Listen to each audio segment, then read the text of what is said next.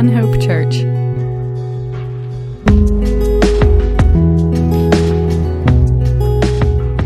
Morning. Glad each and every one of you are here today, um, especially those, if it's your first or second time, we're really glad uh, that you're here. Um, just as a heads up, we normally just teach straight through books of the Bible. Um, we start in the book like we just did the book of Matthew, and uh, you know start verse chapter one, verse one, and work all the way straight through. And you know one of the reasons we do that is so that we have to tackle all the difficult things that are in the scriptures. We don't get any passes. Um, we just have to go right right on through it and and deal with the hard things, um, and sometimes things that we don't exactly want uh, to deal with.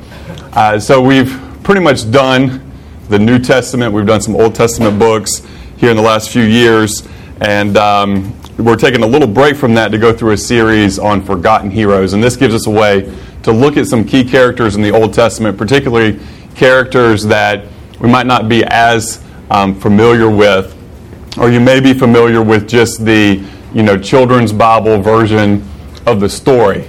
Um, but there's usually much more than is in the children's Bible, uh, and some of those things are difficult um, to deal with. And so, over the last few weeks, we've looked at um, a Hebrew uh, slave girl, and we saw her um, compassion. Um, we saw her faith. We saw that she didn't allow um, her circumstances to define her character, and that she was strong in the midst of ad- adversity. Um, we looked at Jonathan, who was born in a, a place of, of privilege, but didn't hold on to that above the will of God, but was willing to surrender his place in order um, for God to be glorified and for the will of God to be done. It was just a he's just an amazing, amazing uh, character. And then last week we looked at Rahab. Um, Rahab, who was a Canaanite uh, woman who came to acknowledge that you know, the, the God of, of the Hebrews, that Yahweh is the true and living God. Um, and she found salvation um, for her and for her family um, in him, and she had you know hid the spies, and she she did this act of of bravery that she was rewarded for, and then she becomes part of that promise that God made to Abraham that in his seed all the families of the earth would be blessed, as she is the great grandmother of King David. Um, and so, you know, you just see these powerful stories and, and some unexpected heroes. And, and today, we're going to look at four guys who I don't think really planned on being heroes. They, they didn't look, they really, you know, they weren't like, you know what, I want to be a hero. Like, they, you know, they didn't have like that mission of, you know, I'm, I'm going to join some sort of like noble group of people. You know, we're going to go around we're going to do heroic things. That's that's really not these guys.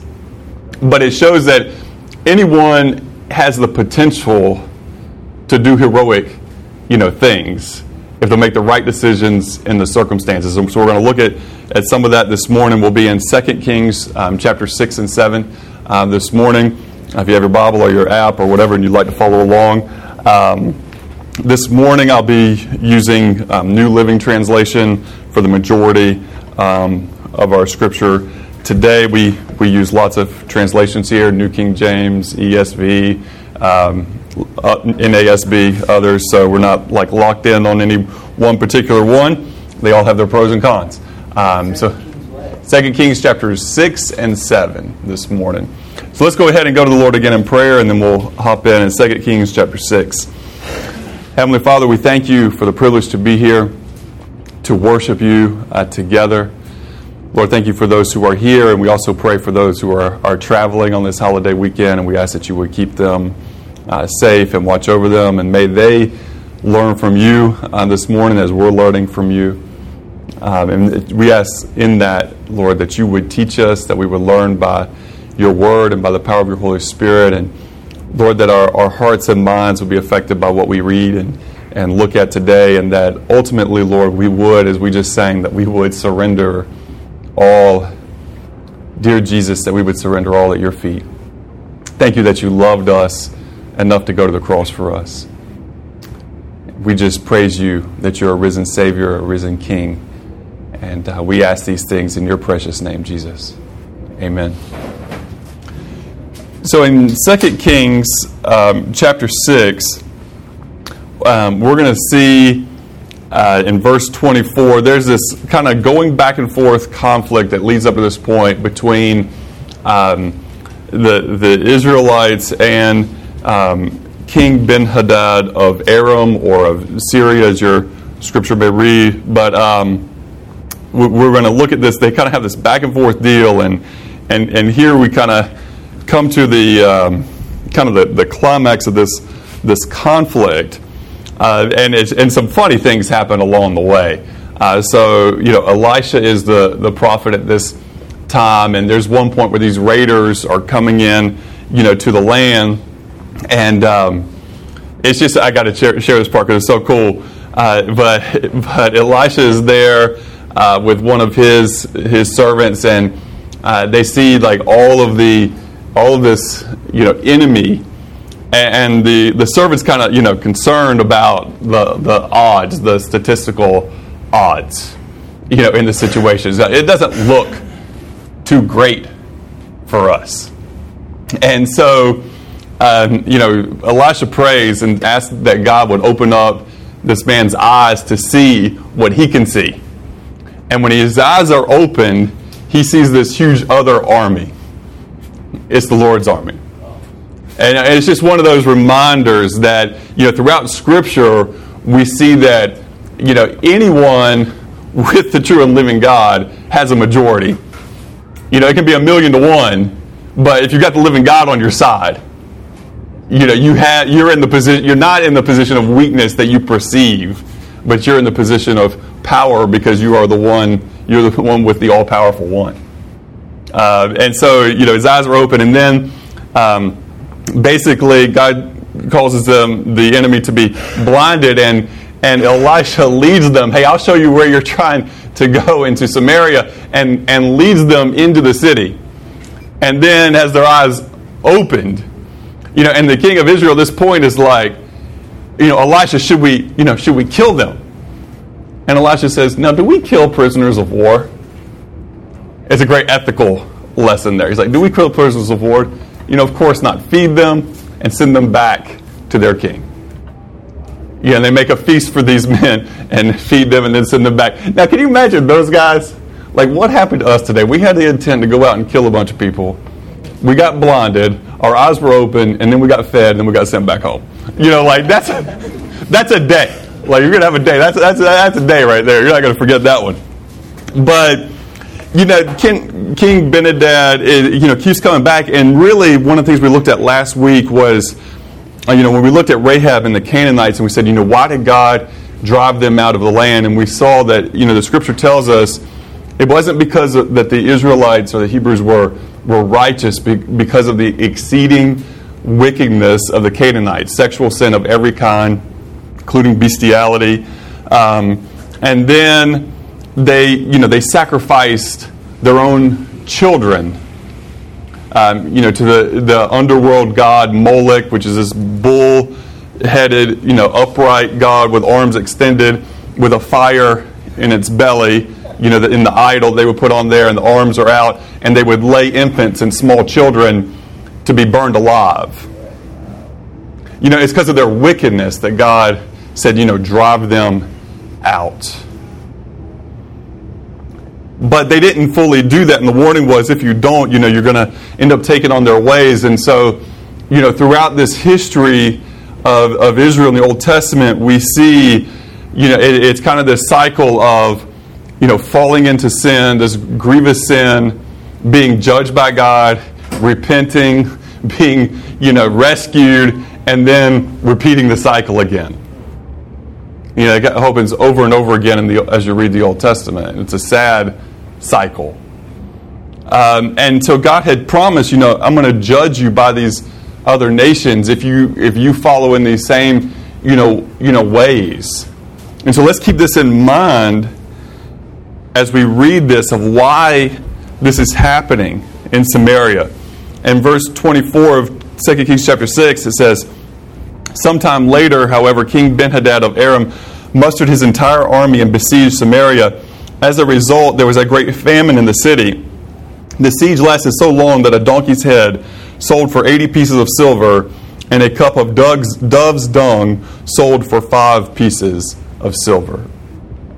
Now, just to put that in a little bit of context for us, um, 80 pounds of silver, about two pounds of silver in today's value, that's getting close to you know $500. But even that is relative. Like you know, $500 in our economy right now compared to $500 in Venezuela, where inflation has skyrocketed. You know, those aren't the same you know thing. It kind of depends on context. So it's kind of really hard for us to get a real like numerical value on you know how this would translate but it's a it's a lot. And you know a donkey's head is not exactly like you know that's a prime cut of meat right there. You know like we're all going to fight over that at the you know dinner table. Um, and to pay imagine going to the store and you're like you know what i'm going to do today? I'm going to spend $500 on a donkey's head. We're going to go cook that thing up. And, uh, no. You know like that's one of those one of those deals where even if you were going to do it, that, that price is steep. That price is steep. And then it says, you know, dove's dung. And, you know, for a long time, I hadn't really looked into that. And I'm, you know, I was like, man, that's harsh. You know, you're eating, you're eating dove's dung. You know, I mean, like, what's that going to do for you?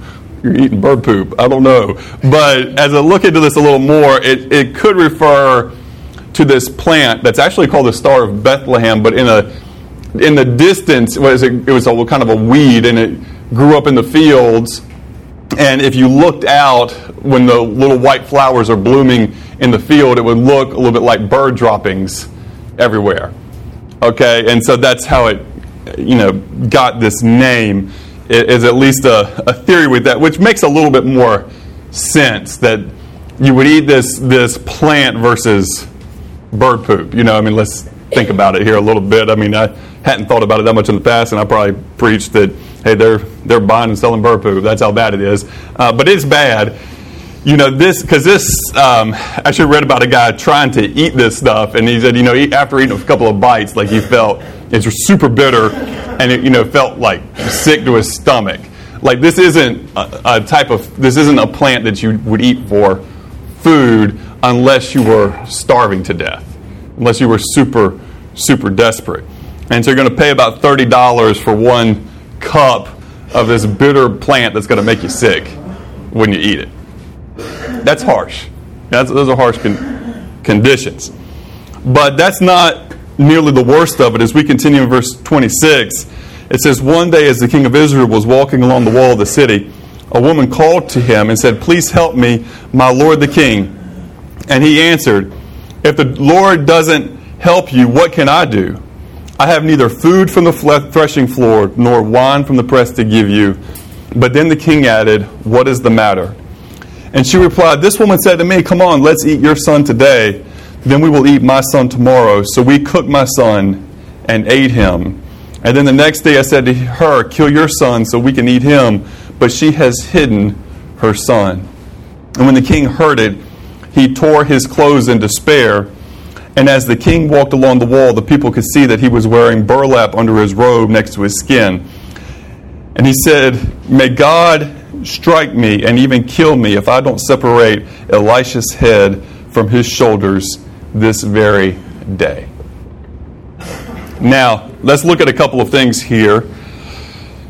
We see this reaction to this crisis in this desperation, this deal that these two mothers make with each other. And as you read that, I mean, it is a it is a harsh and I mean, it's perverse. It's disgusting. I mean, it's it's everything that is like wrong.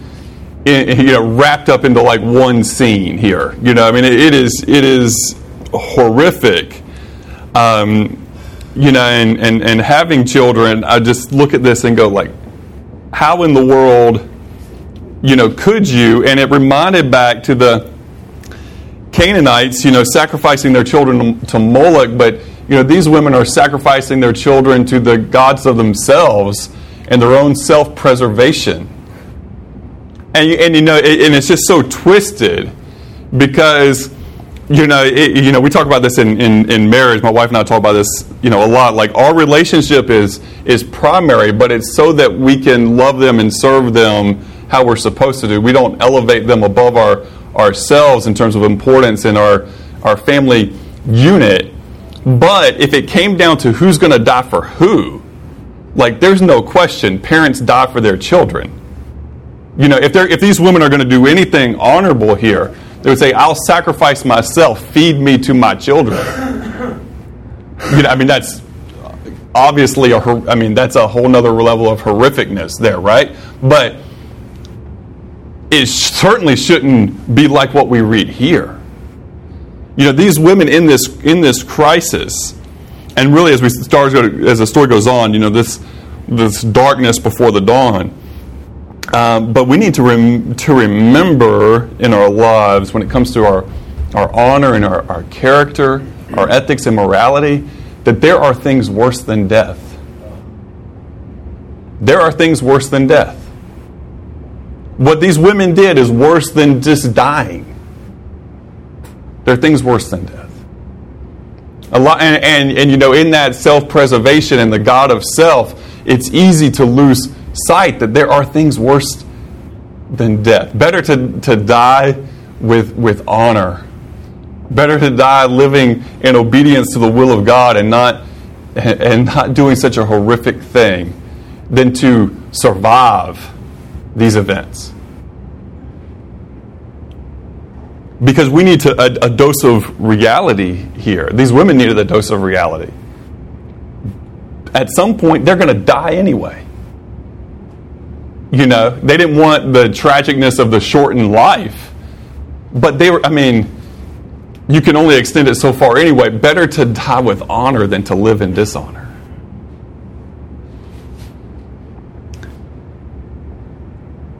You know, death is a great enemy, but it's not our chief enemy.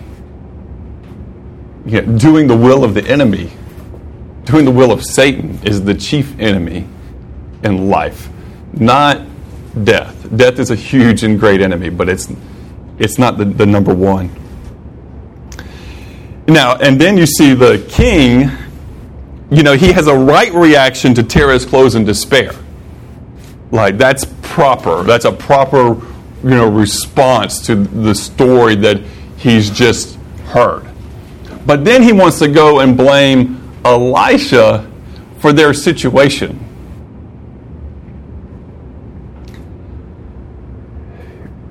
When he should have been blaming his own sin, himself, his own sin, the sins of his forefathers, you know, the sins of the people that they're under this judgment. And, and you know, we don't look at every negative or every bad thing happening in the world specifically as, as God's judgment, but in, in this relationship, God with Israel, and, this, in the explicit, you know, scripture, you know, this, is, this time here is clearly judgment for sin. But he wants to blame, like, one of the few righteous people in the nation. I mean, how twisted is that? When he should have gotten on his knees and said, God, forgive me and forgive my people, for we have sinned greatly against you. He didn't have the proper response. And now in verse 32, it says, Elisha was sitting in his house when the elders of Israel, with the elders of Israel, when the king sent a messenger to summon him.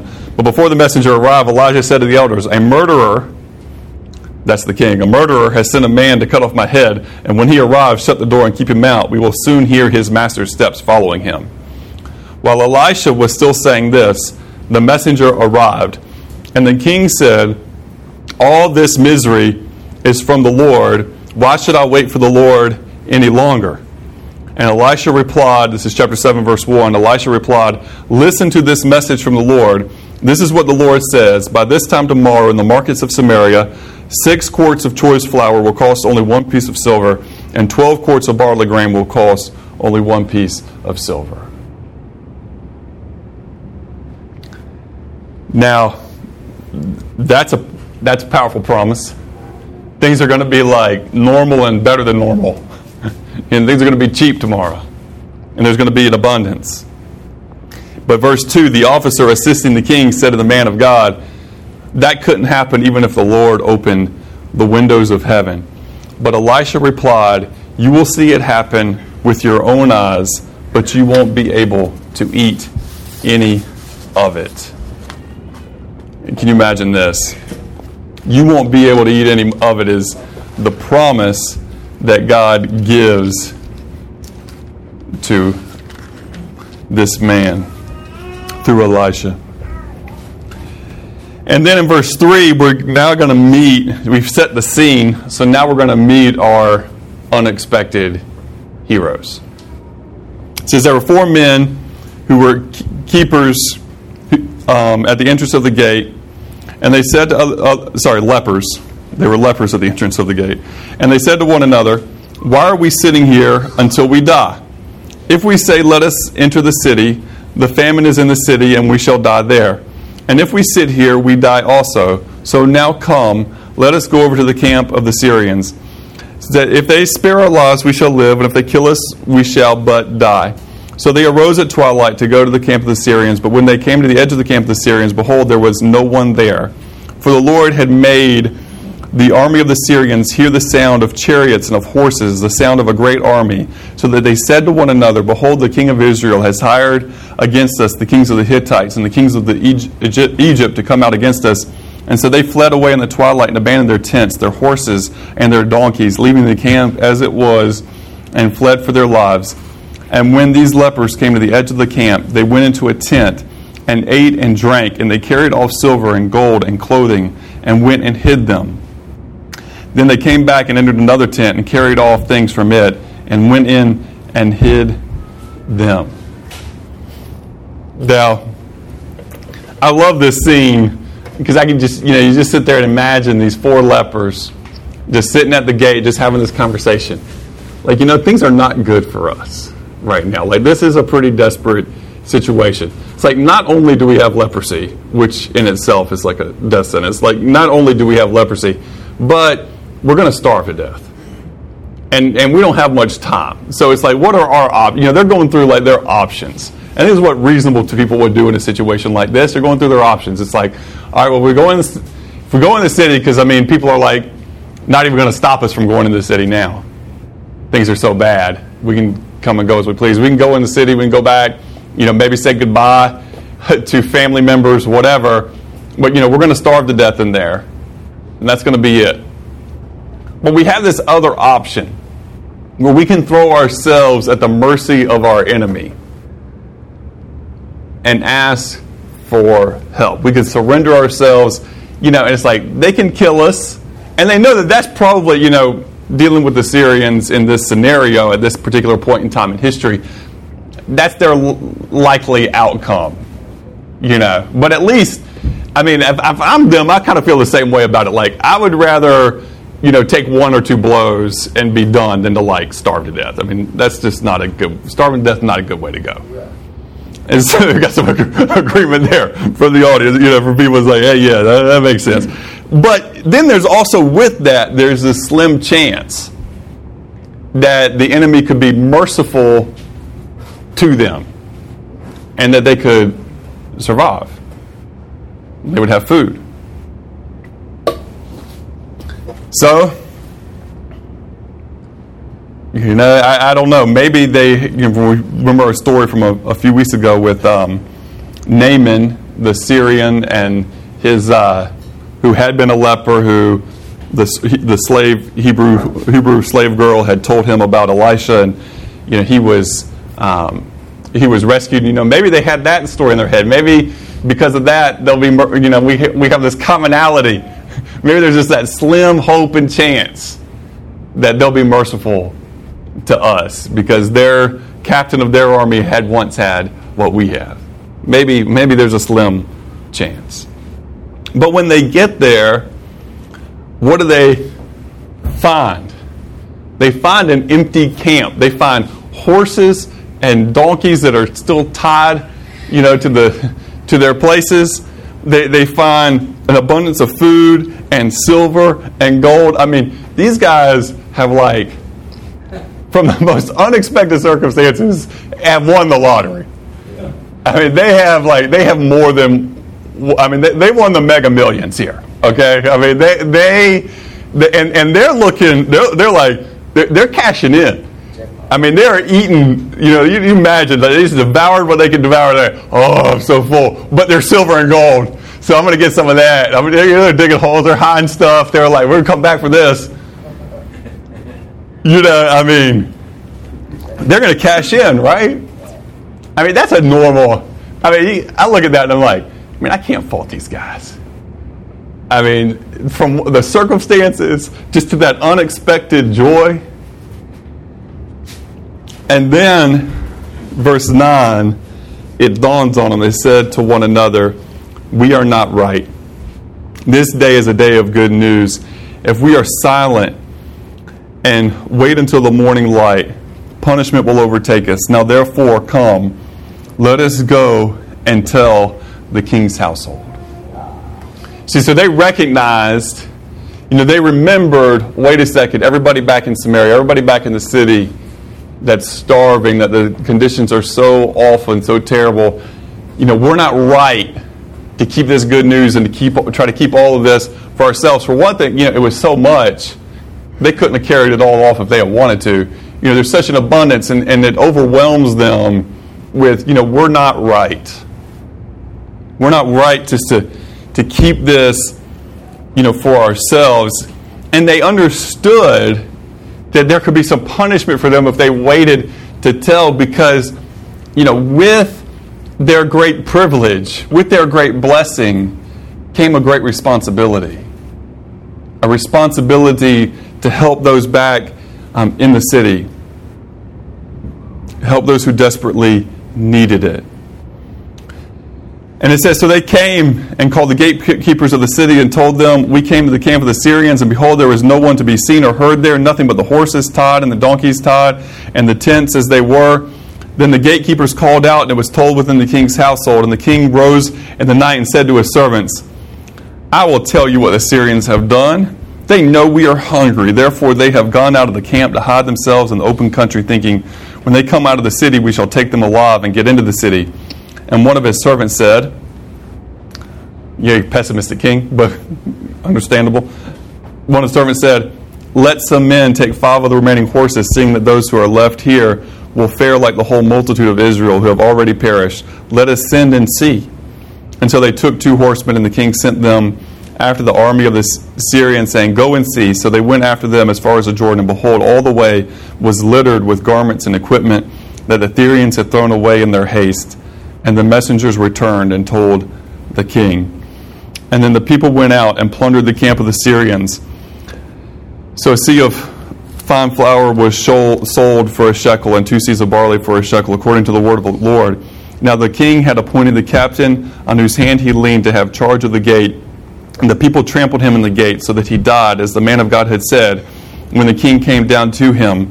For when the man of God said to the king, Two seahs of barley shall be sold for a shekel, and a seah of fine flour for a shekel, about this time tomorrow in the gate of Samaria, the captain had answered the man of God, If the Lord himself should make windows in heaven, could such a thing be?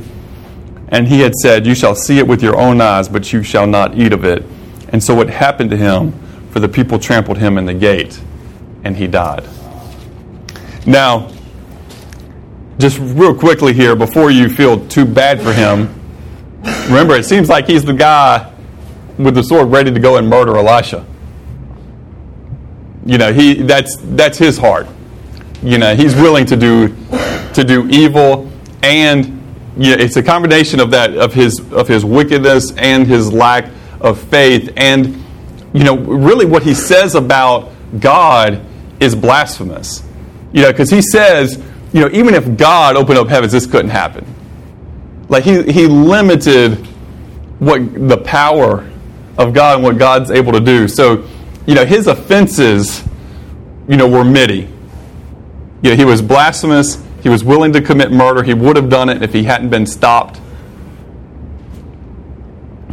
And, you know, we see his, his you know, he had um, set himself up, you know, for this. And, and there's just a contrast there in all these scriptures.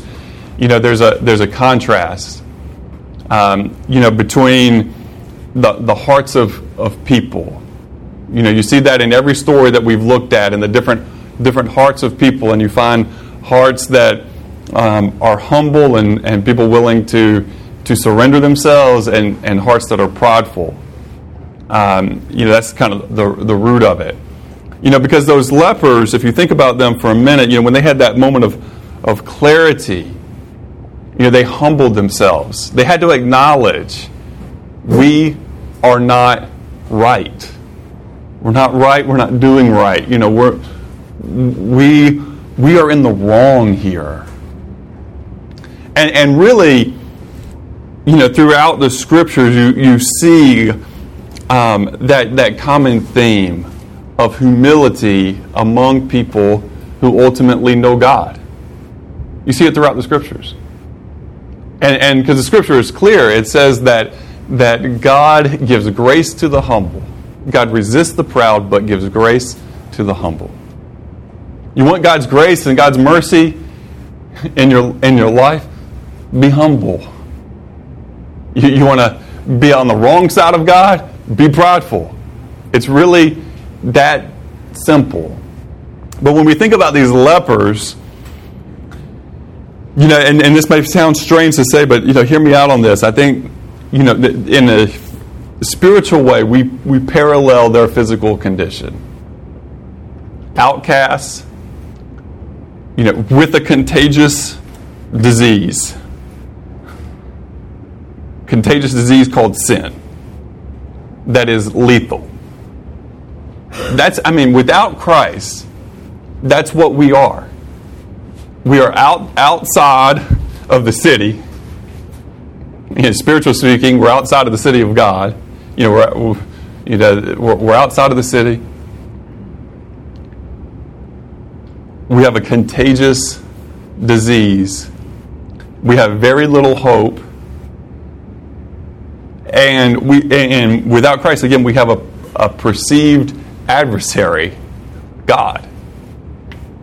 Now, the difference is, you know, these Syrians, not known for being merciful, but our God, known for being loving, known for being gracious, known for being merciful. But it does require that people surrender to Him and acknowledge their place and their condition that we might find mercy and say, Lord, I am wrong. Please forgive me. I mean, that's the basics. That's the very, I mean, that's the basis of salvation is, you know, Lord, I'm wrong. Lord, I'm a sinner. Please forgive me. You know, in that faith that there's one, Jesus, who died on the cross for our sins, who rose from the dead, that paid that price, who made that grace and that mercy possible by what he did for us. But the thing about it that's so amazing that, like these lepers, and they enter into this abundance, in this case, this abundance of material wealth. When we come to, to God, we don't just receive mercy and, for, forgiveness, but we're, we're blessed, we're made part of His family, we're given the good news of, of Jesus to share, where they had, they had now had good news to share, these lepers. And we're given an abundance of spiritual blessings and spiritual gifts and, and things to share with those who are in need in our world. See, with that privilege that God gives us, there comes responsibility. There comes responsibility. And that privilege that God gives us. And so if we think about ourselves, for followers of Jesus, what do we what do we have? You know, we have this good news of Jesus that he offers salvation. That he offers life, new life, abundant life, joyful life, purposeful life in him. And we can receive that. Like we can receive we've, we've received it and now we can share that and say here's a gift that God offers to you. And I'm just asking you to receive it the same same way that I received it you know, but with that, you know, to, to receive the gift, you know, people have to surrender their own work and their own efforts and their own pride.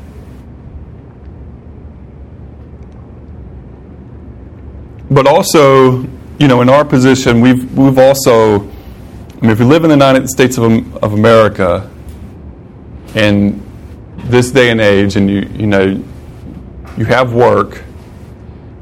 I mean, most of us, you know, we, we have some resources. We have some resources. And whether you have a little resources or a lot of resources, there's still a responsibility. Yeah, I think really what I'm getting at here is just that as followers of Jesus, we should be very generous people. You know, we should be generous with the gospel, with the good news of Jesus.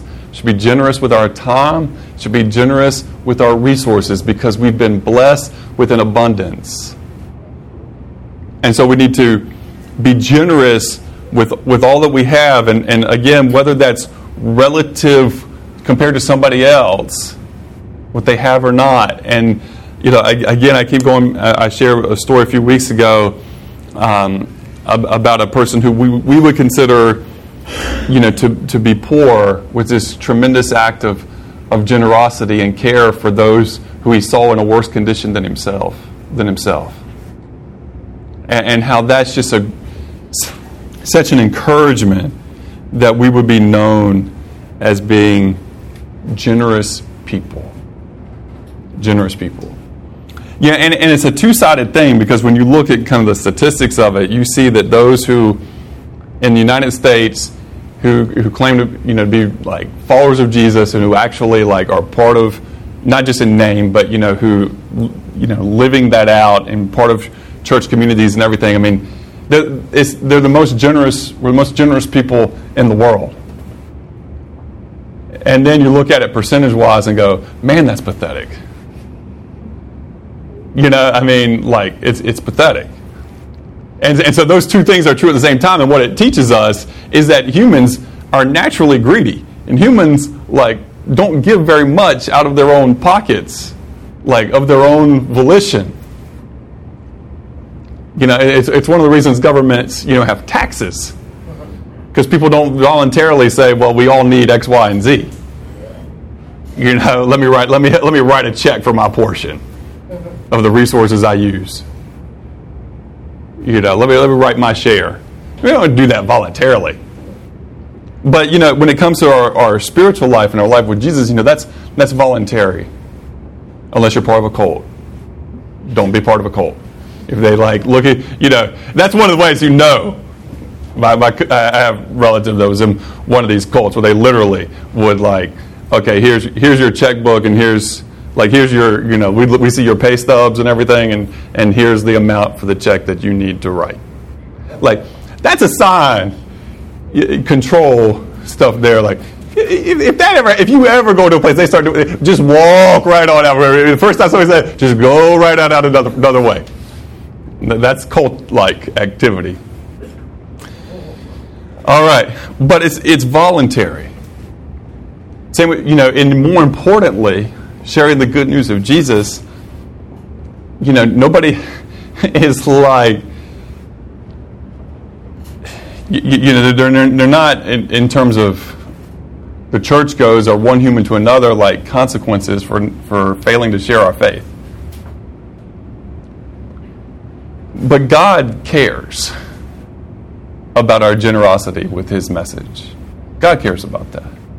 Are we loving people? Are we pointing them to Jesus? And you know, I'm not saying that everybody is, you know, a, you know, a, an evangelist out there that gathers crowds and you know all of that. But I'm just talking about like everyday life and and sharing the the blessing that we have in in Jesus. I'm talking about everyday life. And so let's be those people who are super generous with all that God has blessed us with. Again, with that privilege comes responsibility for what we do with what God gives us. Imagine if those guys had said, you know what, they've got horses here.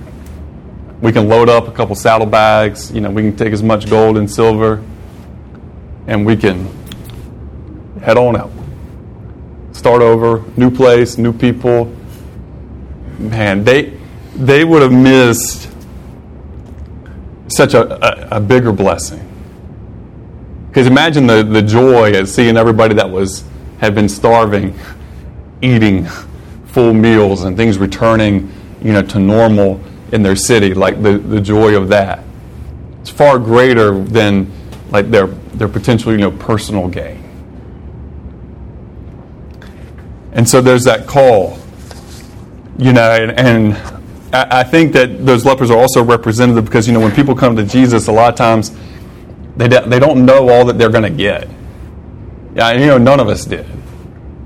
You know, none of us did. None of us knew the, you know, the whole story of, of God's generosity and, and how much more we, we received than just, you know, forgiveness. Like we went, you know, to his to the feet of Jesus just begging for mercy and for to be saved, and didn't necessarily understand that we were going to be given all of these blessings of you know the family of, of God and of the gospel and of spiritual gifts and of all these things. We didn't fully comprehend that, and that's like these lepers. You know, they're in a, they came into a, a situation where they didn't. You know, they were they were just hoping to survive. They were just hoping to, to extend their days on, on this earth. They weren't expecting some tremendous, all these additional blessings of, you know, finding the empty camp and having all of this to share with others. But if you come to Jesus, well, that's where you found yourself. You found yourself with just this massive amount of treasure. And then the qu- question is, what are you going to do with it? You know, and, and I want to say something to us as a smaller, as a smaller church. And you know, smaller churches are, are, are funny in some ways because you know, especially like uh, holidays. I'm gonna I'm just go ahead and tell you, I really I, the Monday holidays. You know, I, I'm just like, man, could those be, not be like on Wednesday or something? You know, because they generally, you know, people travel when there's money. You got an extra day, and you know, so you you, know, and, and there's these fluctuations. You know, small church one, you know, one day it's like, man, where is everybody? And next Sunday you're like, oh, all right, you know, whatever. You know, it's, it's like that sort of deal. Um, larger churches tend to have more like consistency. Okay, you you know kind of what to ex- expect. Um, but I, I think sometimes in a smaller church like ours, you can have a, a mentality of, well, our resources are small. Excuse me? You know, we go, and, and, and, I've done, I mean, I'm not going to lie to you, I've had that thought. Sometimes, you know, man, our, our, if we, you know, our resources are, are smaller, you know, whatever, and, and you can put these limiters don't be, you know, we, we can't afford to be like the man who said, oh, that can't happen. You know, and I just, I mean, I have to say this, and it's not about bragging on our church, it's about bragging on God. Because of all the stuff of the years in, in Mexico and at the school in, you know, in Tanzania that's ramping up, and we've been able to have a part in that. And a, a, a church our size, sh- you know, in the world's views, or even in like the church world, you know, people like, shouldn't be able to do and shouldn't do like we do. Like it, it doesn't add up. Okay, from a human perspective. But our God is great, and our God is a provider, and our God has blessed us ex- exceedingly. And so, if we're ever tempted to have an impoverished mentality, ever tempted to have an impoverished mentality, go back and read the beginning of chapter 6 with Elisha and, and, and that servant there looking out and saying, oh, the enemy is so great. You know, the task is so, you know, we're, we're so small. And ask God to open our eyes. Because we have God with us. We have the King of, of heaven's armies on our side, Jesus, who said, you know, he will always be with us, that he will never leave us or forsake us. We have everything we need to do God's will for us. Now, we don't have, you know, everything we need just to do our will or our plans or what we want. But everything that God wants us to do, He gives us everything we need to do what He wants us to do. God does not shortchange us on what we need to do His will. And so, whenever I'm tempted to have a defeatist you know, mentality or to have a small minded mentality or to say, oh, we can't because X. Man, those thoughts need to be captured and thrown away because with God, we have all that we need. That's church wise, but also for your individual situation. Don't say, I can't because X, Y, and Z. If it's the will of God for your life, know that you can because He's going to give you everything you need to do His will. Don't say, well, I think God wants me to do this and I would do it, but I only have X. Throw that out. Throw that out. That's a losing mentality. That's a, that's a mentality that comes from Satan. Because Satan doesn't want us to take risks. Satan doesn't want us to take chances. Satan wants us to stay content outside of the will of God.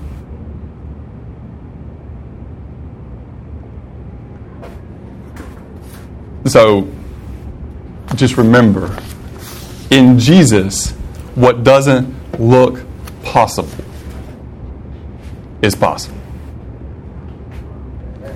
Don't have to have the mentality, certainly don't have to have the mentality of those of the two women that we saw in the scene. Don't have the mentality of the king. Don't have to have the mentality of the gatekeeper or the king's servant. We do need to have the mentality of Elisha.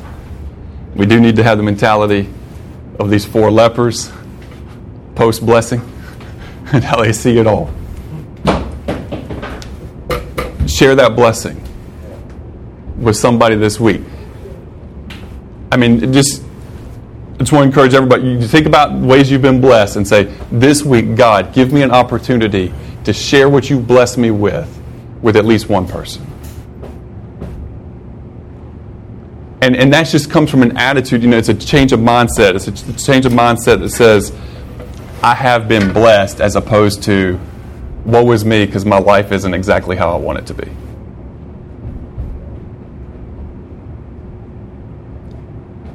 Have you been blessed by Jesus or haven't you? If you know the Lord, you've been blessed by Him. If you don't know the Lord yet, He's ready to bless you. you just have to surrender. Surrender all. Let's pray.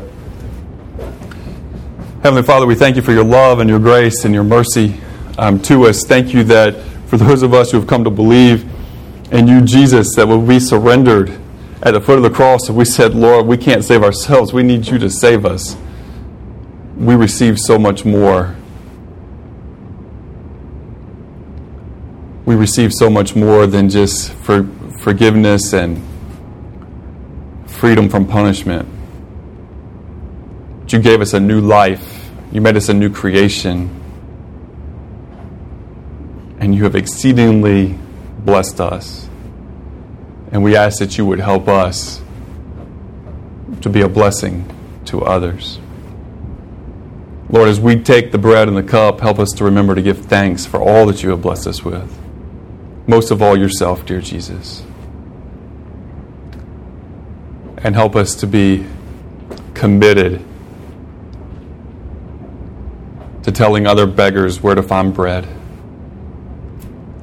We ask it, Jesus, in your precious name. Amen.